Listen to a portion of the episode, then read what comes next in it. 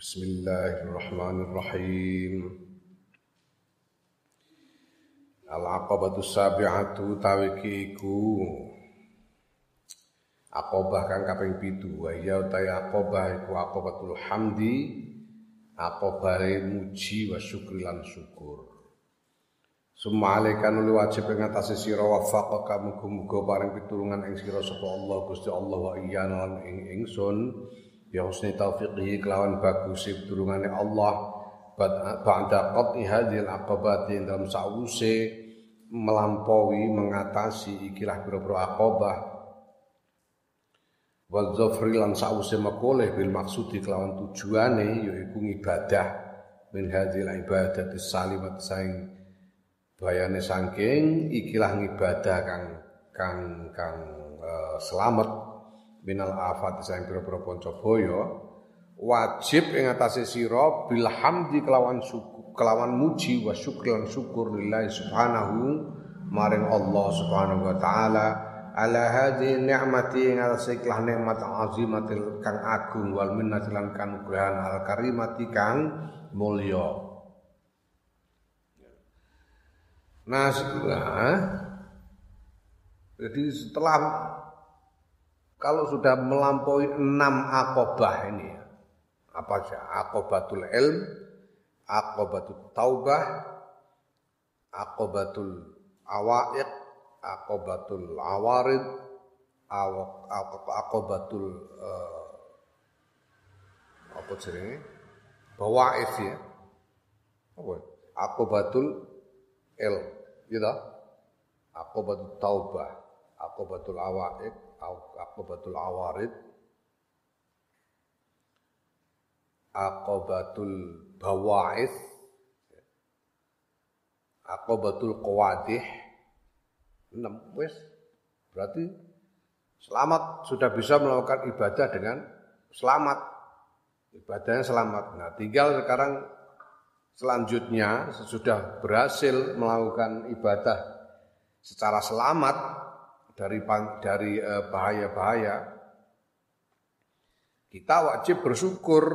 Selanjutnya kita wajib bersyukur memuji Allah dan bersyukur kepada Allah atas nikmat ini. Segala nikmat yaitu nikmat berupa ibadah yang selamat tadi.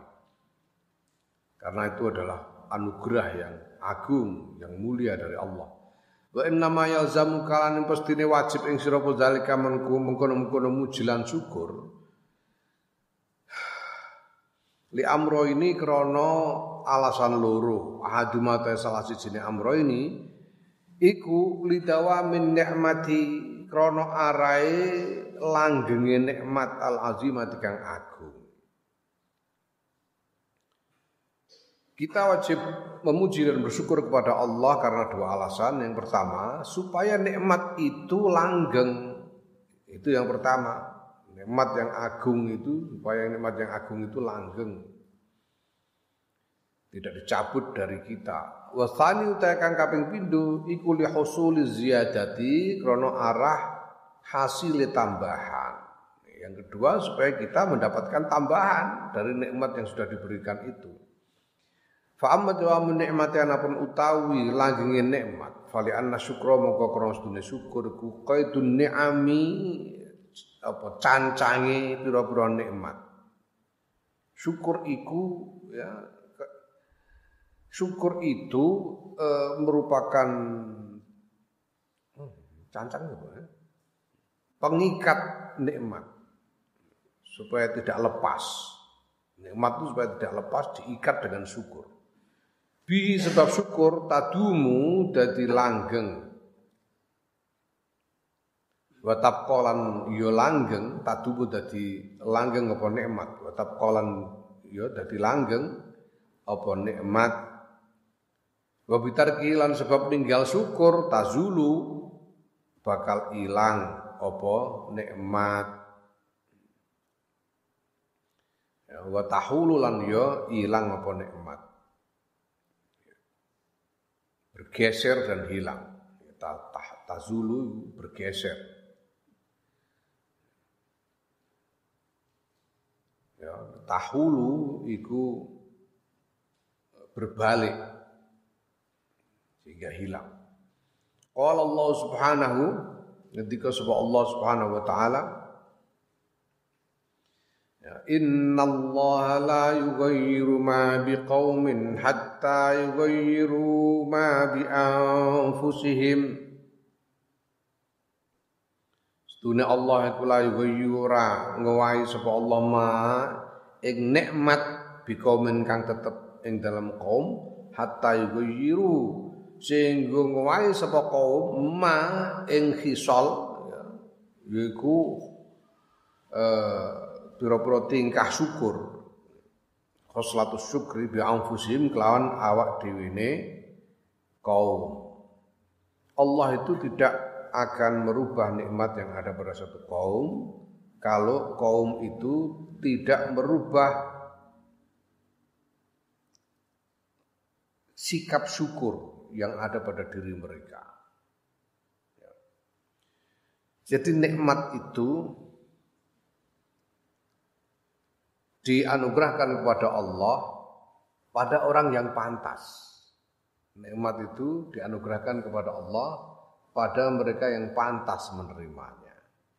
Nah, yang namanya pantas itu tentu harus memenuhi kriteria tertentu. Ada kriteria-kriteria yang membuat seseorang pantas menerima suatu nikmat tertentu. Nah, selama kriteria itu ada pada si penerima nikmat, nikmat itu tidak akan hilang darinya. Tapi kalau kriteria ini berubah, diganti, nikmatnya bisa hilang. Aku terakhir, kawin cilik, sejak saya kecil itu, setiap Idul Fitri, Mbah Bisri itu selalu mengajak seluruh keluarga, anak cucu, semuanya untuk berkeliling ke sanak saudara, silaturahim. Ya, walaupun Mbah Bisri itu sebetulnya anak tertua di dalam keluarga, jadi Mbah Zainal Mustafa dengan Mbah Aminah itu punya empat orang anak. Yang pertama Mbah Bisri, yang kedua Mbah Salamah perempuan, yang tinggal di Sedan, lalu Mbah Misbah Bangilan, lalu Mbah Maksum. Ya. Nah, Mbah Bisri tertua. Tapi justru Mbah Bisri yang mengajak seluruh anak cucu untuk berkeliling mengunjungi adik-adiknya ini.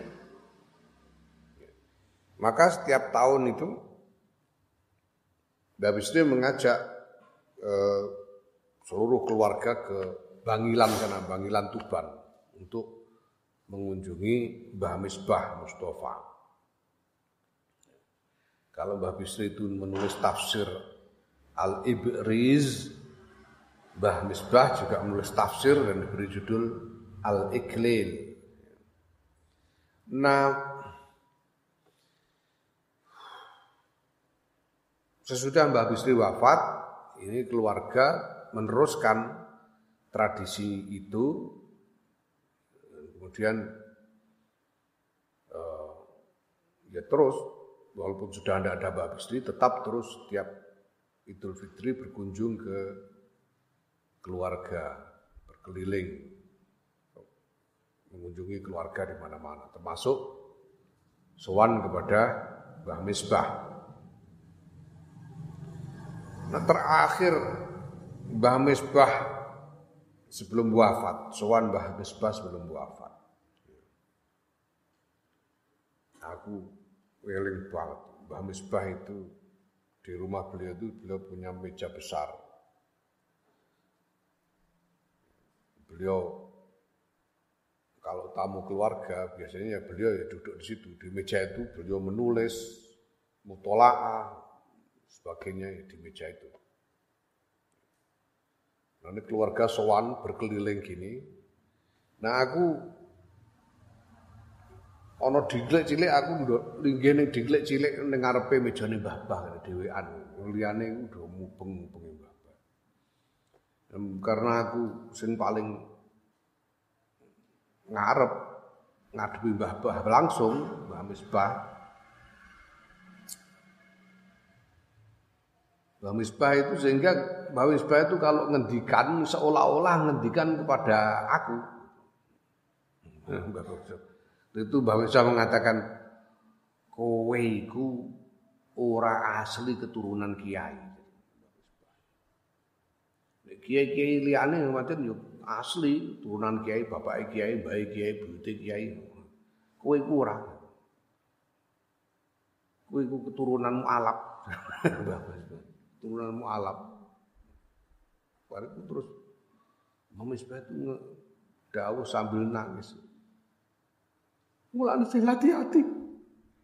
Ojo ganti balik dadi mualaf. Kamu itu keturunan mualaf. Harus hati-hati jangan sampai balik jadi mualaf lagi. Nah, kamu punya pangkat kiai, jadi keluarga kiai.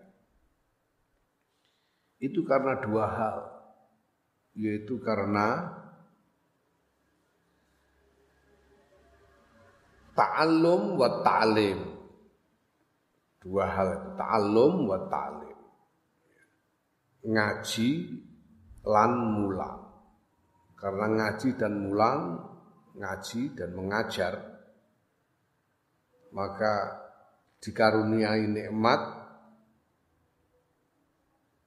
pangkat kedudukan kiai. Selama dua ini tidak berubah, ya kedudukan kiai itu nikmat kedudukan kiai itu akan tetap. Ini Nah, terus Bah apa mengutip ayat ini, innallaha la yughayyiru ma biqaumin hatta yughayyiru ma bi anfusihim. Sementara di sisi lain Mbah Bah mengatakan kabongko sementara itu kullu syai' ila asli. Segala sesuatu itu pasti kembali kepada asalnya. Imam Misbah menekankan karena kamu tidak asli keturunan kiai dan kamu hanya mendapat pangkat kiai itu karena dua kriteria tadi itu ta'allum wa ta'lim. Ya kalau dua ini kamu tinggalkan balik jadi mu'alaf lagi. Ngono teori ini Mbah Misbah.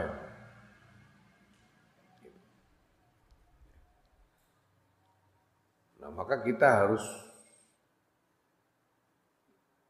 apa memahami, meneliti dan memahami nikmat-nikmat yang dikaruniakan kepada kita ini. Apa sebetulnya eh, kriteria yang menjadikan kita pantas menerima nikmat itu? Jangan sampai kriteria ini dirubah. Kalau dirubah nikmat hilang. Nah, segala kriteria memelihara kriteria yang membuat kita pantas mendapatkan nikmat itu itu bagian dari syukur. Termasuk dalam bab syukur. Nanti diterangkan Ya, maka aku ke mana-mana itu juga selalu sampaikan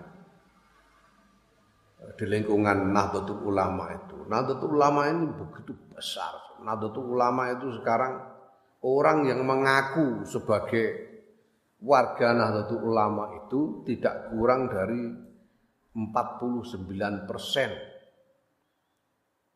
dari seluruh umat Islam Indonesia. Itu berarti 49 persen dari 237 juta orang. Lebih dari 100 juta yang mengaku Nahdlatul Ulama. Ini terus berkembang nah. Dulu tahun 55 itu NU cuma 18 persen. 18 persen. Sekarang sudah 49 persen. Berkembang besar sekali. Ini nikmat Allah. Nikmat Allah ini ya kita harus teliti. Kenapa? Kenapa NU mendapat anugerah nikmat kebesaran seperti ini? Kita harus teliti. Ya menurut aku ada tiga hisol yang menjadikan NU besar itu. yang menjadi bagian dari kriteria yang membuat NU pantas uh, pantas dikaruniai anugerah kebesaran seperti ini. Yang pertama adalah al-ilm. NU itu digerakkan atas dasar ilmu, yaitu ilmunya para kiai. Kiai-kiai itu hidupnya dengan ilmu. Berkhidmah kepada ilmu. Tidak mau beramal kecuali atas dasar ilmu. Dan kalau punya ilmu itu pasti berusaha untuk mengamalkannya. Ini dasar yang pertama.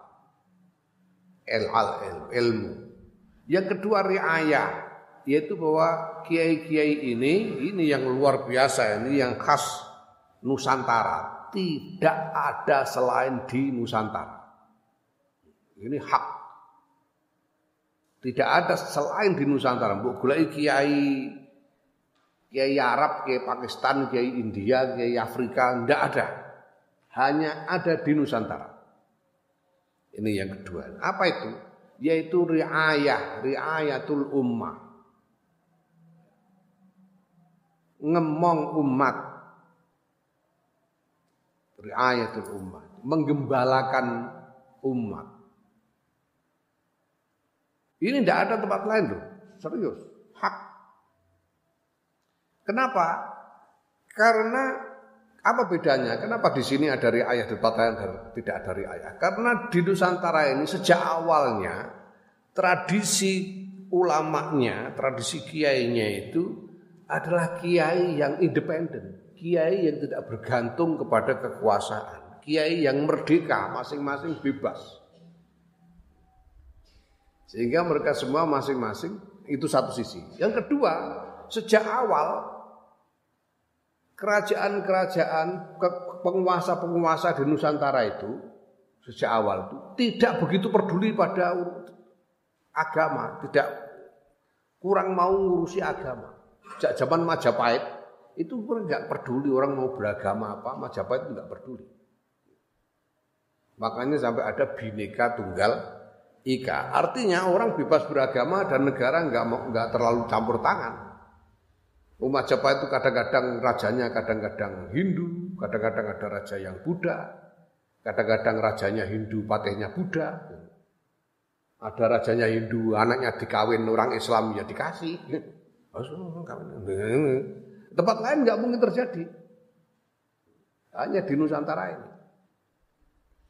Bahkan setelah menjadi kerajaan Islam itu juga sama.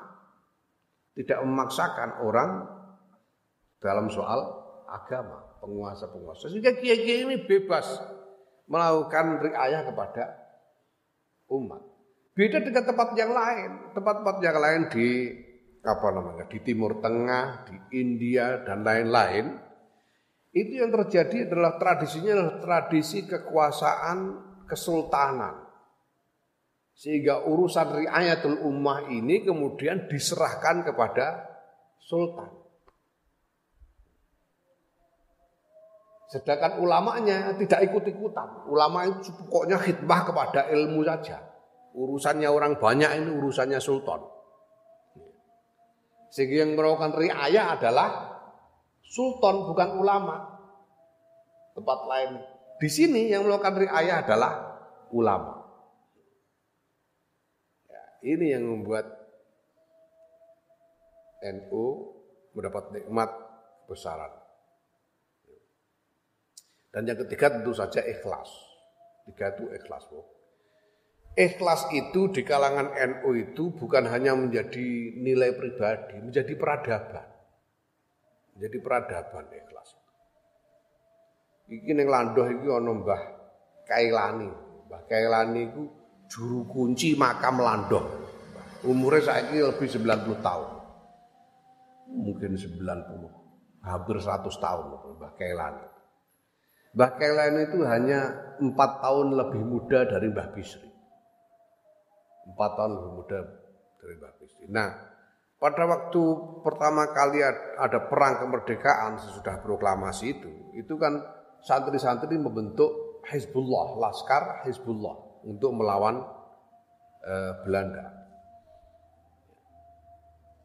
Mbah Kelani ini sama pada waktu itu mondok di Sarang ketika Mbah Bisri ngungsi di Sarang.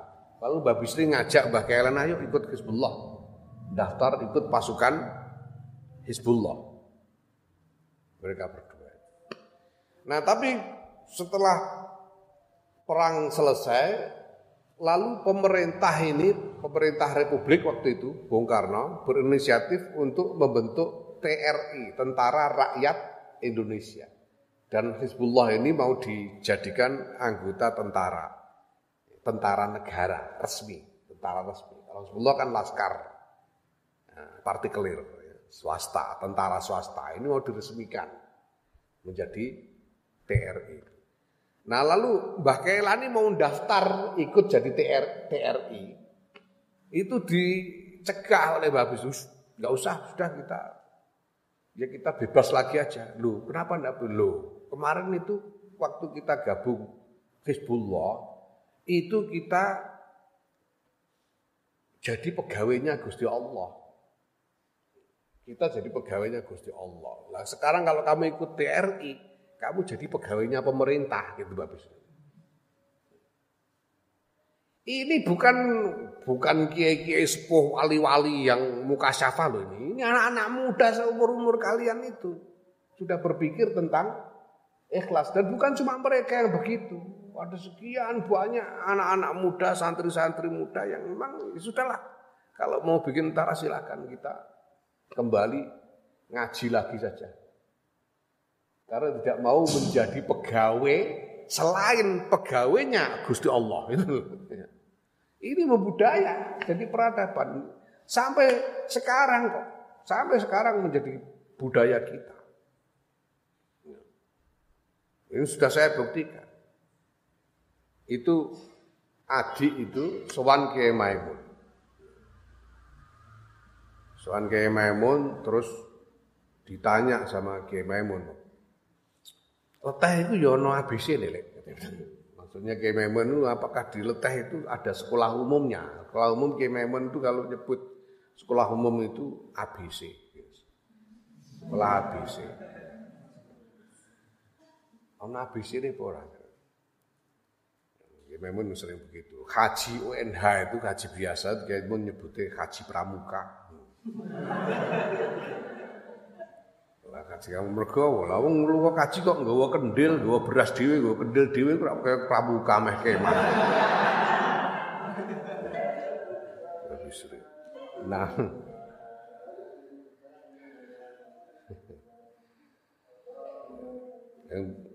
Kiai Maimun bilang, pokoknya sing penting kaji ku nggo dhuwit sing akeh. Ning kono jajan, kaji kok masak barang. Nah, Leteh ku ono ABC-ne apa ora Ada ABC-nya enggak? Ya jadi adik jawabnya kan ya duka yai Mas Yahya mboten purun damel. Mas Yahya ndak mau bikin sekolah umum. Loh. Lek Yahya iku ora doyan ABC jare ngono. Potongane rada bambu-bambu liberal ngono kok ora doyan ABC.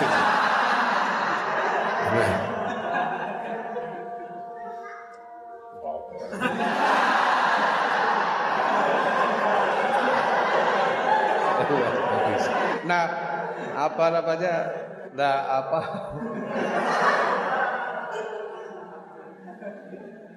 ya, GPM pun menyarankan gawe ale, gawe ABC. Saiki ku sing payu ABC. GPM. Sekarang yang laku itu ABC itu. Terus GPM saya itu aku ini punya ali, apa madrasah alibak. Karena madrasah dinian alibak. Aku ini punya madrasah alibak sudah puluhan tahun. Muridnya cuma 100. Lah kemarin aku buka ABC itu baru tiga hari dapat murid 2000.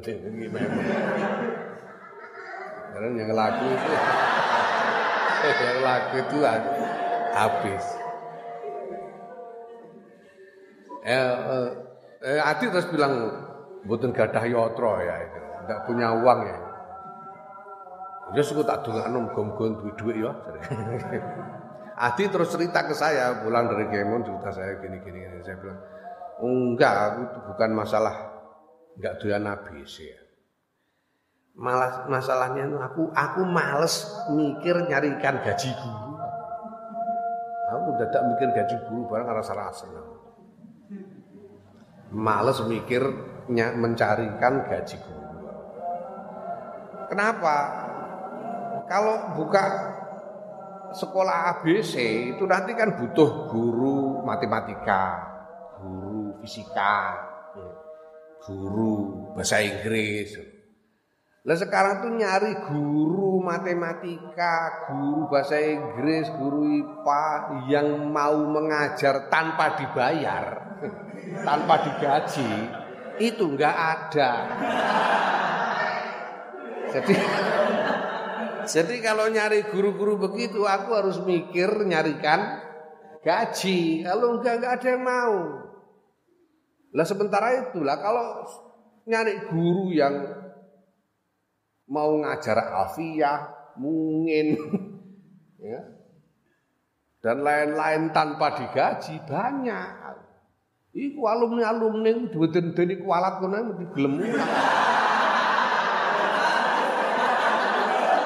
kono mesti gelem. alumni-alumni takut-takuti kualat pasti mau ngajar. Dan bener kok ini. Ada Solikin, Pak Solikin, Iku Duwono, Ono Rosidi, Blora ya ora jadi ya. Ana ndi meneh Abu Koir dan lain-lain. Tidak digaji. Apalagi digaji. Dia itu kalau ke sini kan harus trans apa harus naik angkutan umum atau naik motor sendiri. Itu setiap kali datang paling ndang ya lima ribu, sepuluh ribu. Itu aja enggak orang tak ijoli gelem ordene. Terangga diganti transportnya aja mau. Apalagi kok digaji, transportnya terus tidak diganti. Cuma karena takut kualat, itu sudah mau. Ini apa kalau bukan budaya ikhlas? Ini budaya ikhlas. Mengabdi tanpa pamrih karena mengharapkan barokah. Oh, wis kayak ngene iki barang ngaji ngene iki. Eh, umpamane ora pantes ngamal itu mergo apa kok ora resik, kecampuran riak. Sing penting kan ngalap barokah. Kamu rantuk ganjaran untuk barokah. Lumayan dong. Ini ini konsep ini ini yang sangat membantu kita di dalam melatih diri menjadi ikhlas. Itu. Kita sekarang ngaji ya, kalau tidak dapat pahala asli dari ngajinya ini, ya kita mengharapkan barokahnya. Wong aku linggih kursi kiai arep-arep barokah wong kursi kayak zamane Mbak Bisri. Meja iki. Wingi arep ana sing ameh ngijoli meja iki dijoli meja sing anyar api. Aku yo lho iku meja warisane Mbah Bisri aja. Sangur iki lagi teman-teman ning kene barokah apa pun sambil maca mungkin barang ya. Coy, Tiga hal ini yang membesarkan, menjadikan NU pantas mendapatkan anugerah kebesaran.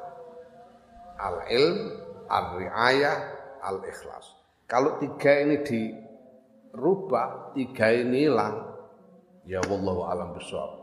Waliyadzubillah. Naam, innallaha la yughayyiru ma biqaumin hatta yughayyiru ma bi anfusihim. Ya.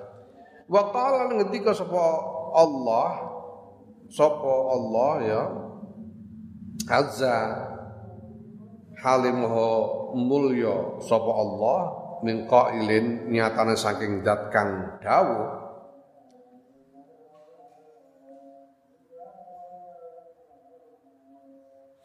Mm -hmm. فكفرت بأنعم الله فأذاقها الله لباس الجوع والخوف بما كانوا يصنعون Fakafarot mongko ingkar sapa kampung tegese ora syukur. Kampung sing dimaksud kampung tentu saja penduduk kampung. Wa kafarut lan ingkar ora syukur sapa kampung bi an umillahi kelawan nikmat-nikmate Allah. Fa azaqaha mongko ngrasakake ngicipake sapa Allah ha ing eh, ngicipake ha ing kampung sapa Allah Allah libasal ju'i ing penganggone ngelih kelaparan wal khaufi lan wedi bima sebab barang kanu kang ana sapa ahline penduduk kampung iku yasnauna padha agawe sapa penduduk kampung. Penduduk kampung itu mereka tidak bersyukur kepada nikmat Allah maka Allah mencicipkan kepada mereka rasanya pakaian lapar dan ketakutan sebab apa yang mereka perbuat. Wa qala subhanahu ngendika sapa Allah subhanahu wa taala ma yaf'alu ya bi. Ma yaf'alu Allah ma yaf'alu Allah bi'adzabikum in syakartum wa amantum.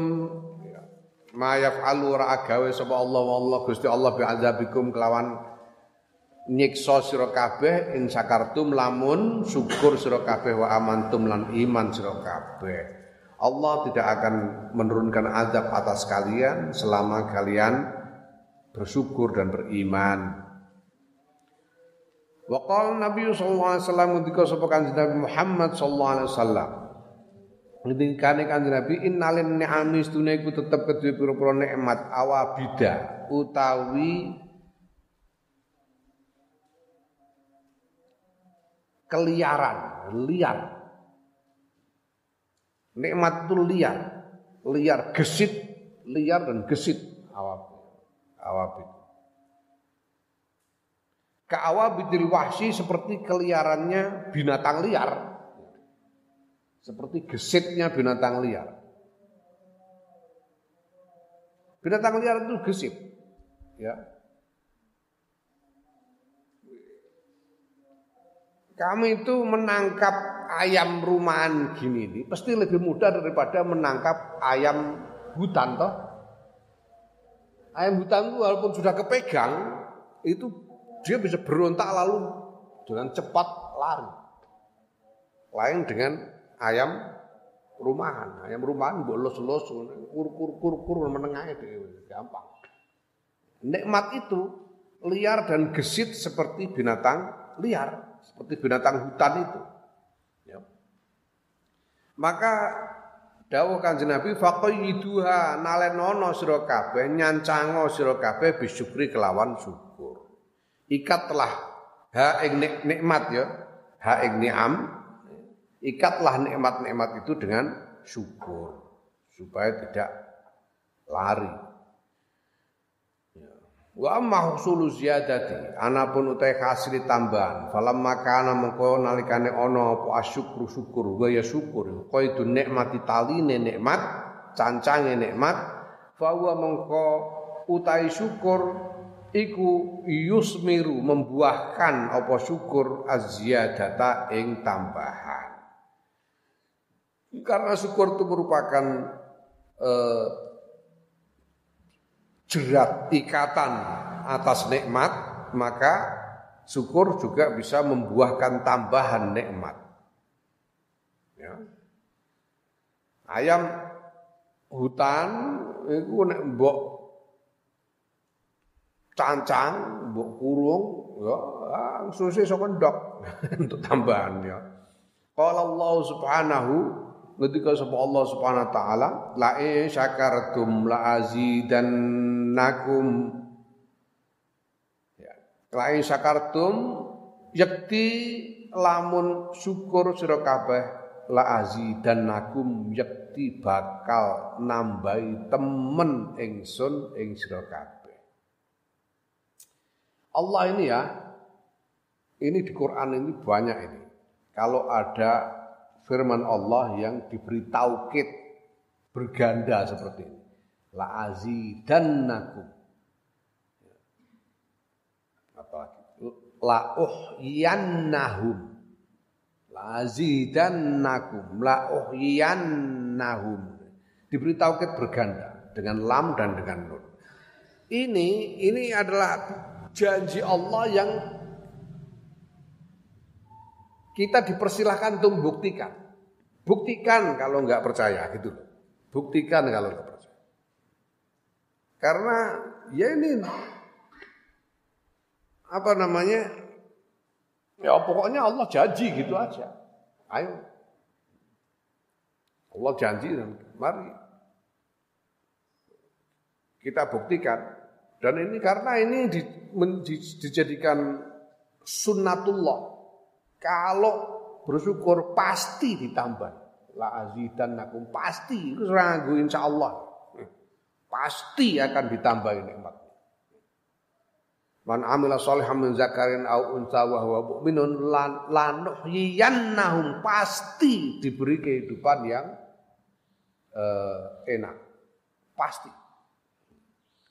Ini karena dua apa karena tauhid berganda.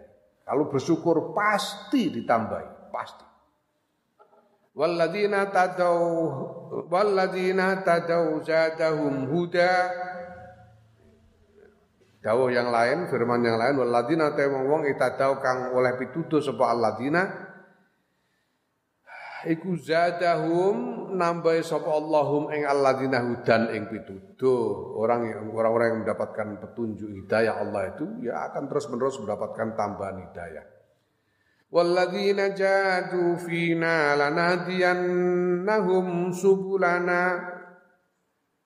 Hidayah itu apa hidayah itu? Hidayah itu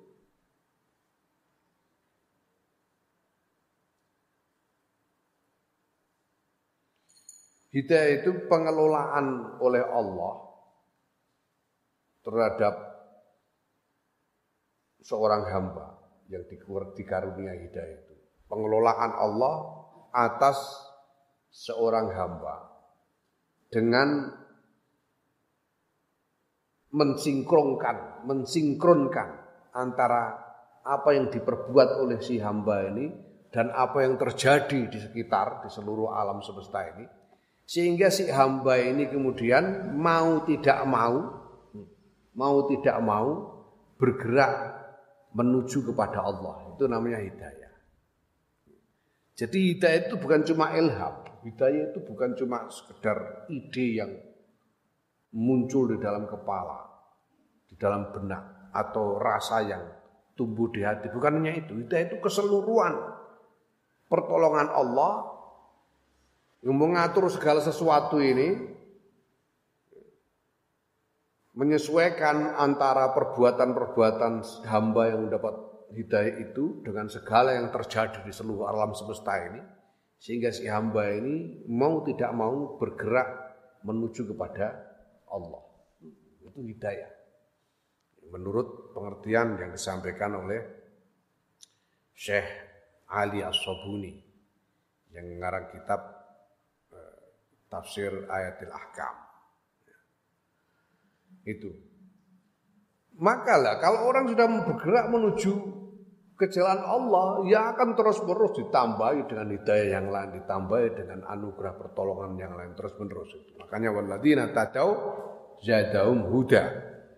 Walladzina jahadu fina lanadiyahum subulana utai wong-wong kang jadu jadu kang pada berjuang sapa alladzina fina ing dalem ingsun Allah lanah dian nahum yakti bakal nuduhake ingsun Allah ing alladzina subulana ing boro dalam ingsun.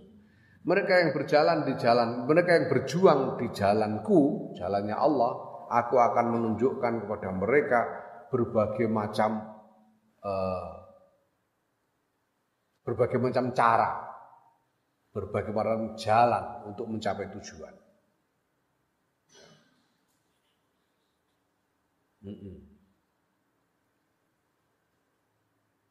Ya, ini orang yang aktif di dalam aktif orang yang aktif berjuang. Misalnya orang yang berjuang di dalam jamiah Nahdlatul Ulama misalnya, mengelola organisasi, mengatur khidmat.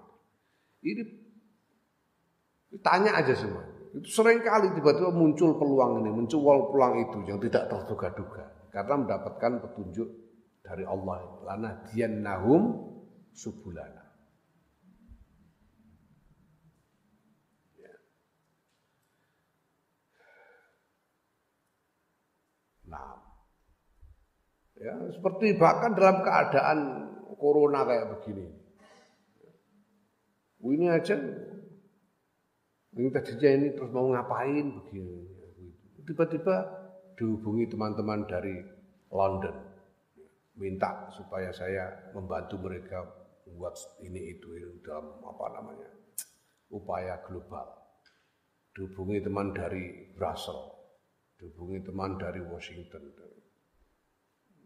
Itu subul jalan-jalan yang oleh Allah ditunjukkan. Tinggal kita menjalaninya. Naam fasayyidul hakim mongko utawi bendoro al hakim kang caksono Allah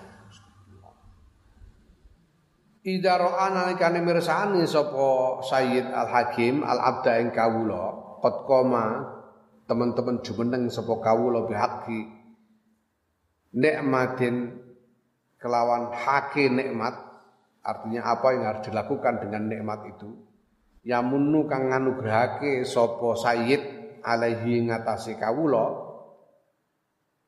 Lalala bihaqi nikmatin. Yamunu iku mongko iku paring kanugrahan sapa Sayyid Al Hakim alaihi ngatasé kawula bi ukhra kelawan nikmat liyane. Seorang eh, majikan yang bijaksana ketika dia melihat budaknya itu eh, apa namanya mempergunakan nikmat yang diberikan kepadanya sebagaimana mestinya, maka majikan ini akan menambah menambahkan eh, pemberian yang lain, anugerah yang lain. Ya.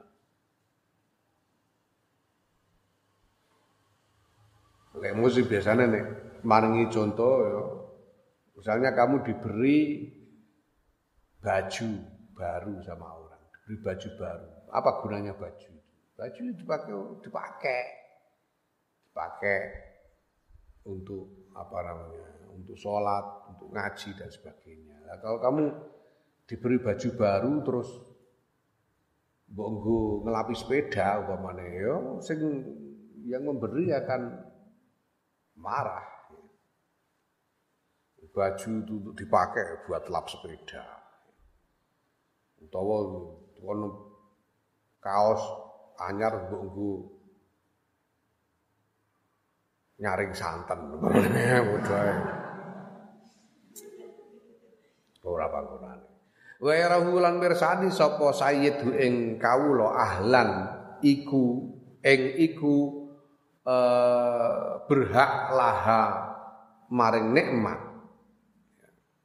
Dan kalau memang si majikan itu melihat bahwa si hamba ini memang layak mendapatkan nikmat itu seperti itu kriteria memenuhi kriteria untuk mendapatkan nikmat itu. Wa illa lamun ora fayaqtau mongko begot sapa sayyid dalika ing mungkon-mungkon nikmat anhu saking eh, kawula saking abet ya. Kalau dia tidak lagi memenuhi kriteria ya nikmatnya diputus dicabut. Naam. Suman ni'amun lutai pira-pira nikmatu kismani ana rong bagian. Dun dunyawiyatun yaiku nikmat bangsa donya wa diniyatun lan nikmat bangsa agama. Ada nikmat duniawi, ada nikmat dini, nikmat yang terkait dengan agama. Fad dunyawiyatul mongko utawi nikmat dunyawiyah iku durbani ya ana rong werna. Yaitu nikmatun naf'in nikmat yang berupa manfaat wa nikmatu daf'in lan nikmat berupa menolak bencana. Nikmat yang ber, yang bentuknya adalah mendapatkan manfaat dan nikmat yang bentuknya adalah terhindar dari bencana. Nikmatu naf'in wa nikmatu daf'in dua macam nikmat duniawiyah ya Nah, untuk kamu bisa dapat nasi untuk dimakan itu nikmatun naf'in. Bisa punya baju untuk dipakai nikmatun naf'in. Nifatu nikmatu daf'in ya, sampai sekarang kamu tidak kena corona itu nikmatu daf'in terhindar dari bencana. Fa nikmatu naf'in mongko utahe nikmat manfaat nikmatu naf'in iku an ataka yen to maring sapa Allah ing sira al masalihah ing pira-pira kemaslahatan wal manafi'al lan pira-pira manfaat. Wal manafi'u mongko ya nikmatun nafi itu bahwa Allah memberimu berbagai macam kemaslahatan dan berbagai macam manfaat. Nah, fal manafi mongko ta pro manfaat iku durbana nonong werna. Al khilqatus sawiyatu yaiku badan kang waras. Khilqatus sawiyatu badan yang normal. Badan yang waras kamu tidak lumpuh, apalagi kamu normal, bukan termasuk yang disabel. Yang disabel itu saja eh, kalau dia dalam keadaan segar bugar, dia bisa melakukan banyak hal, walaupun disabel, walaupun cacat fisik. Bagi kalian. Fi salamatiha ing dalam selamete awak badan wa afiyatiha lan sentosane badan.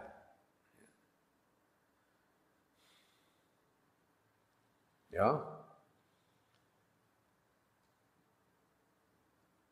Nikmat manafe itu yang namanya manafe itu ada dua macam yaitu badan yang waras, yang sentosa. Wal malazu lan piro-piro kelezatan. Asyahiyatu kang enak kang den kepingini. Minal mat'ami bayane saing panganan wal masrobi lan omben-omben wal malbasi lan penganggu wal mangkahi lan bojo wa lan liyane mazkur. Ya. Badan yang sehat yang sentosa itu dan yang kedua adalah yang enak-enak bangsa yang enak-enak yang menyenangkan. Makanan ya enak. Minuman sambal tirong gojos banyu intip segera karuan pakaian sarong serbaguna tinggu sebarang kalir dilalai untuk buju kok iso ambekan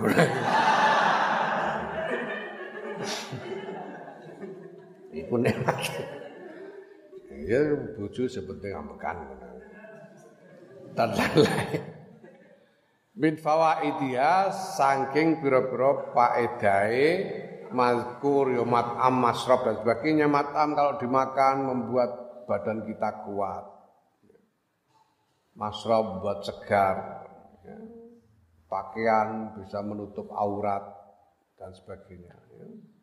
Buju, hmm, hmm, kena digujakan lek dan sebagainya. Hmm.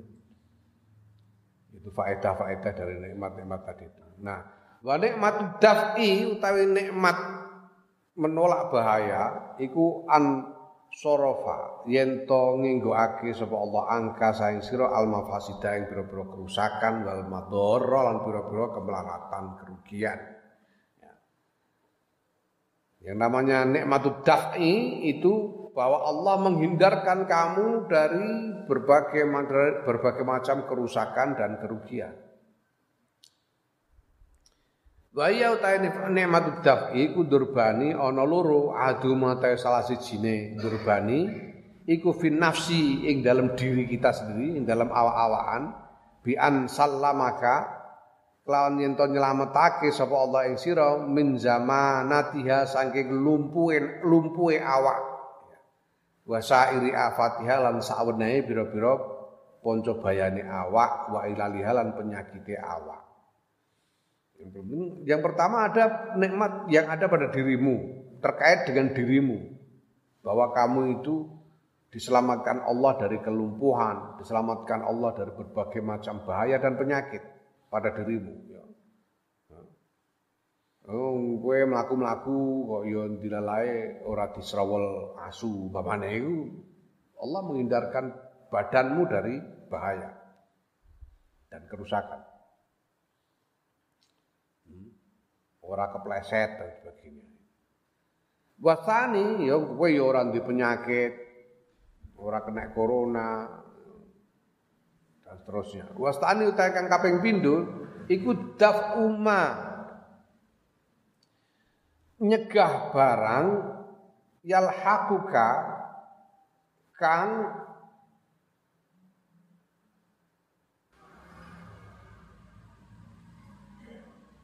kang nemokake sapa Allah ing sira bihi kelawan ma bihi sebab ma la la la la ora ngono Daf uma nyegah barang yalhaku kakang ngemoni ing sira bihi sebab ma apa durun kemelaratan min anwa'il awaiki saking pira-pira wernane awaik hambatan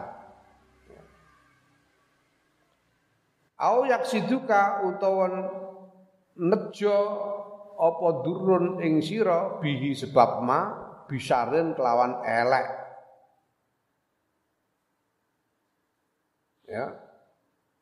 Min insin bayane saking la au yaksiduka utawa nejo ing sira bi sebab ma bisarin kelawan elek min insin sapa menungso au jinin utawa jin wasibain lan uh, satu galak binatang buas ya seperti ya, macan, singa dan lain-lain binatang buas.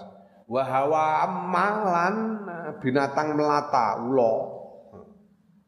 Ulo. Ular berbisa ya. Au nawiha utawa padane mazkur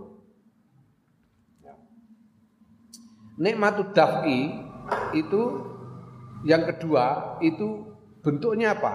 Menghindarkanmu dari dari e, kerugian, kesakitan yang karena karena kerugian itu kamu mendapatkan kamu bertemu dengan berbagai macam hambatan-hambatan. Menghindarkanmu dari hal yang menyebabkan kamu bertemu dengan kerugian berupa macam-macam hambatan.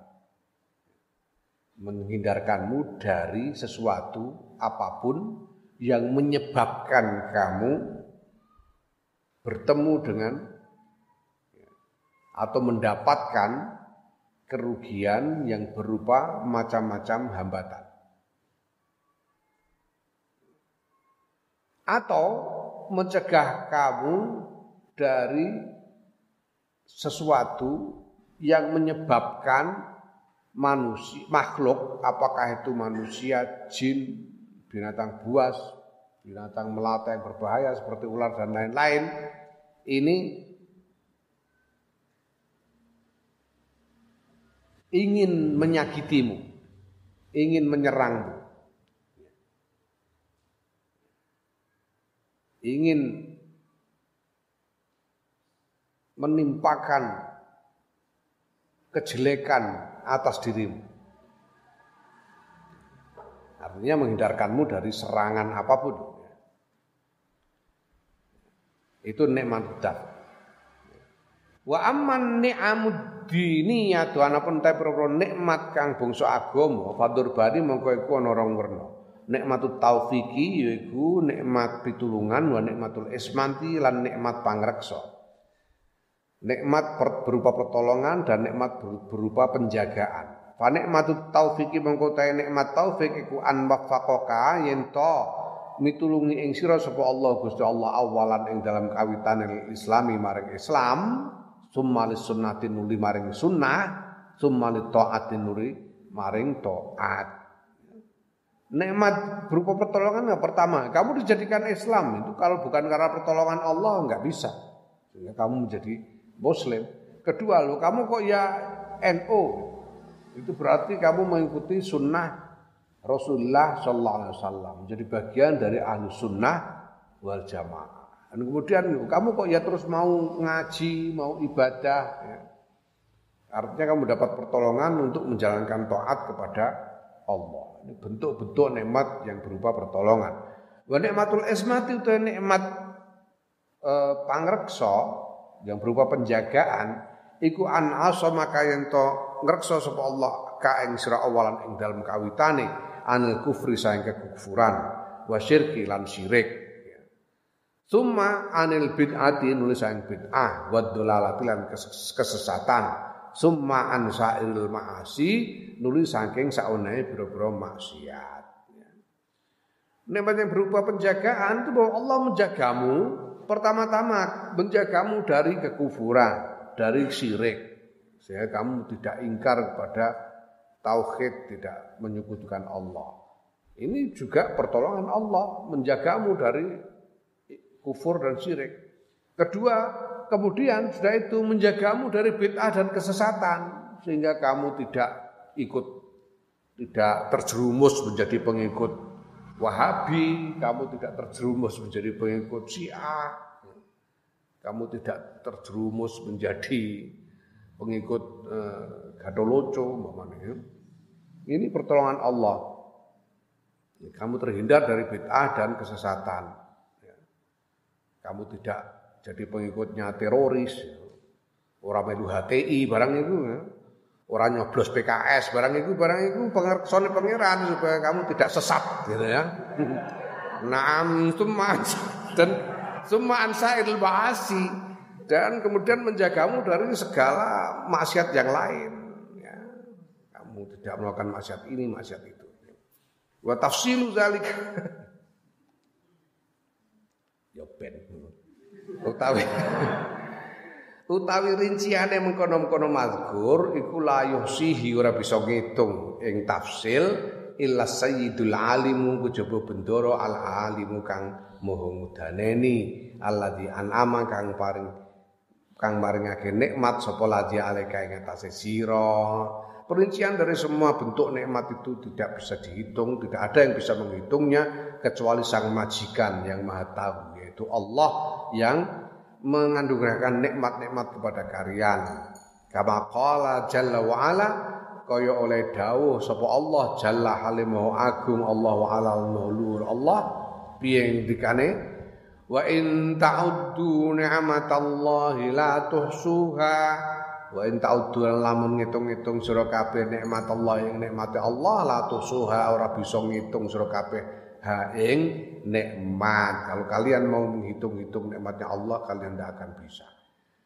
Wa inna da'i wa inna dawama hadhi nikmati lan setune langgenge hadhi ni'ami selange ikilah sekabian nikmat. Hmm, kulli hayo sekabiane hadhihi sekabiane ni'am ba'da an manna dalam sause yen to maringake sapa Allah alika ing atase sira kelawan ni'am wa ziyadatalan wa ziyadatalan sedune tambahan alaiha ing atase ni'am mingkul dibabin saking saben-saben lawang. Minha saking ziyadah iku mimma setengah saking barang layusihi kang ora kang ora bisa ngitung ing ma wala yablughu lan ora bisa tumeka hu ing ma apa wahmuka angen-angen ira. Eh demikian juga ke, ke langgengan, kelang kelestarian dari nikmat itu seluruhnya sesudah diberikan dianugerahkan kepadamu dan tambahan atas nikmat dari berbagai jalan, berbagai pintu itu juga hal-hal yang angan-anganmu tidak bisa menghitungnya, tidak sampai padanya. Kamu tidak bisa membayangkan gimana gimana nggak bisa. Ya, tiba-tiba tambah gitu aja. Ya, wa kullu hal taskabiane nikmat iku tata'allaku terkait bisain kelawan perkara wahidin kang siji. Ya. Wa wa utawi ya semua semua tadi itu ya. Apa namanya? Yang nikmatnya itu sendiri, lestarinya nikmat, tambahan atas nikmat yang begitu tidak bisa dihitung, tidak bisa dibayangkan itu, itu semuanya terkait dengan satu hal saja, satu hal saja. Wa wa apa? Wa wa utai saeun wahid iku asyukru syukur. Walhamdulillah muji lillahi maring Allah. Hanya terkait dengan itu. Syukur dan muji kepada Allah. Itu. Wa inna khoslatan lan setuhune tingkah takunu kang ana apa tingkah? Kak takunu kang ana iku laha tetep tingkah. Apa hadil aqabatu ikilah eh, aqabah wa takun lan ana fiha iku tetep ing dalem khoslah apa kullu hadil faidati sakabehane ikilah faidah ya maka ya, satu sikap satu sikap yaitu syukur dan memuji Allah itu. Syukur kepada Allah dan memuji Allah. Satu sikap yang di dalamnya ada tantangan yang begitu uh, penting ini dan ada faedah yang begitu banyak ini lahakikun yakti iku patut biai yatamas biai yutamas saka bi ayu tamassaka kelawan yen den gundeli apa biha khuslah min ghairi infalin kelawan tanpa uh, lali ya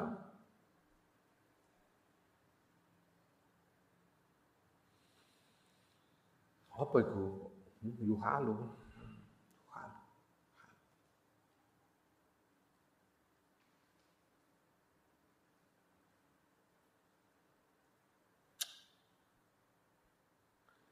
Iku lah ala suap iku dudu ya iku tapi bak bikhalin ngono. Lawan tanpa lali bikhalin babar pisan ngono. Halu terus piye mana? Ya. Wis dianggap bikhalin ngono ya. Sing penting barokah ngono ta Mas. Ya.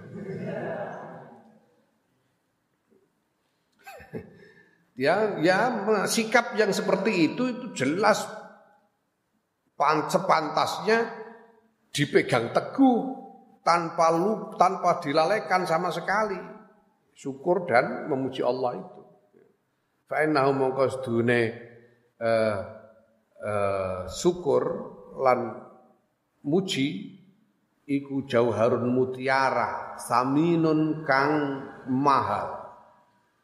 Mutiara mutiara permata ya permata yang mahal. Wa kimiaun lan ramuan. Ramuan kimia itu ramuan. Ramuan azizatun kang longko ya longko karena apa ya kenapa langka karena bisa jadi obat bisa dipakai ini bisa pakai itu yang sangat berharga Wallahu ta'ala Gusti Allah iku waliyut taufiqi dat kang nguasani pitulungan bi fadlihi kelahan lumane Allah wa rahmatihi lan rahmati Allah. Naam wallahu alam bisawab. Ik lagi mimik ya. Mimik. Paling mimik. Ini loh.